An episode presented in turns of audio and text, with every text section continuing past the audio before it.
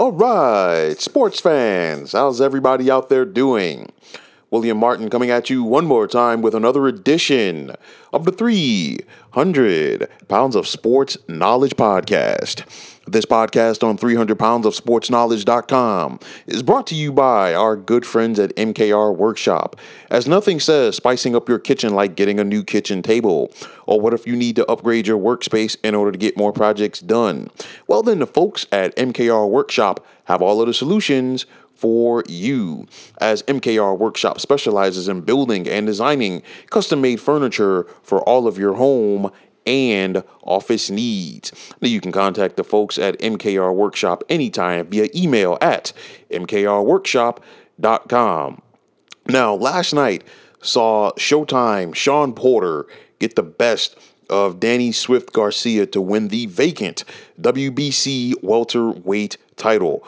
Porter got the unanimous decision as he won two cards, 116 to 112, and another by the score of 115 to 113.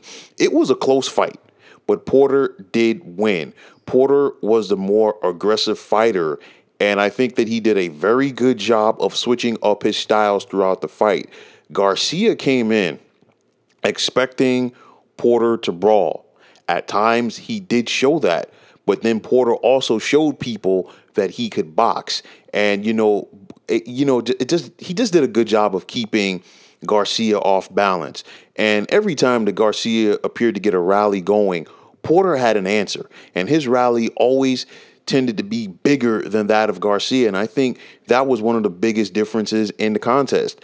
Now, Porter is now 29 2 and 1 with those two losses coming to Kell Brook and Keith Thurman in close fights. But now all signs point to him fighting Errol Spence. Now, Spence is currently 24 and 0 and in possession of the IBF welterweight title. So, you know, these guys are definitely looking to unify some of these belts at the most popular division right now in boxing. Now, on the flip side for Danny Garcia, he has now lost two out of his last three fights one to Keith Thurman, and then, of course, last night to Shawn Porter. Garcia is 30 years of age, and you have to wonder if he'll be re- uh, able to rebound. And for Garcia, you look at a guy like this, he is still a top fighter. The welterweight division is the most contentious division in boxing right now, hands down. And it's one of those things that even versus the fighters who are not elite, you still have to bring your A game. And if you look at the fight last night that Garcia lost to Porter, it is eerily similar to his loss to Thurman. Why? He started off slow. And against these top fighters, you cannot start off slow. Thurman and Porter were the aggressive fighters, or more aggressive fighters, when they took on Garcia. And on top of that, both Thurman and Porter were able to counter the damage that Garcia was delivering. So that is definitely something he is going to have to work on going forward because if he wants to be one of these top guys at the division, you're going to have to go through the likes of Keith Thurman. You're going to have to go through the likes of Shawn Porter and Errol Spence and Terrence Crawford, and the names just keep going on and on and on and on and on. So it's it, he has to go back to the drawing board. I think he has the tools to do it, but the main thing is mentally. Will Danny Garcia be ready for it? It was a tremendous fight at the Barclays Center in Brooklyn last night. They tend to put on a good show there, especially at the welterweight division. Shawn Porter got his hand raised, and rightfully so. And now, after losing his championship gold uh, several years ago to Kell Brook, he's worked hard to get back and get another uh, uh, strap of gold around his waist. Now it's just going to be a matter of how long that he will be able to keep this one.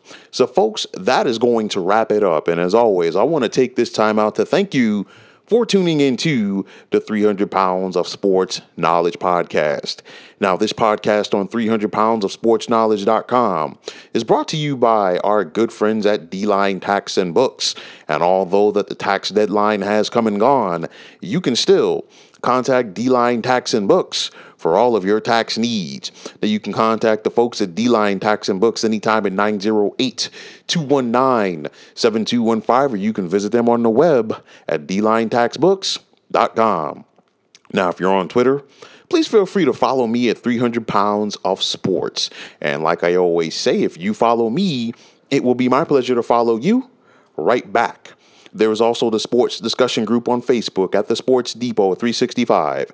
You can check it out, drop a line, and be a part of one of the better sports debating sites going on social media. So, once again, fine folks, my name is William Martin. Take care and have yourselves a wonderful day.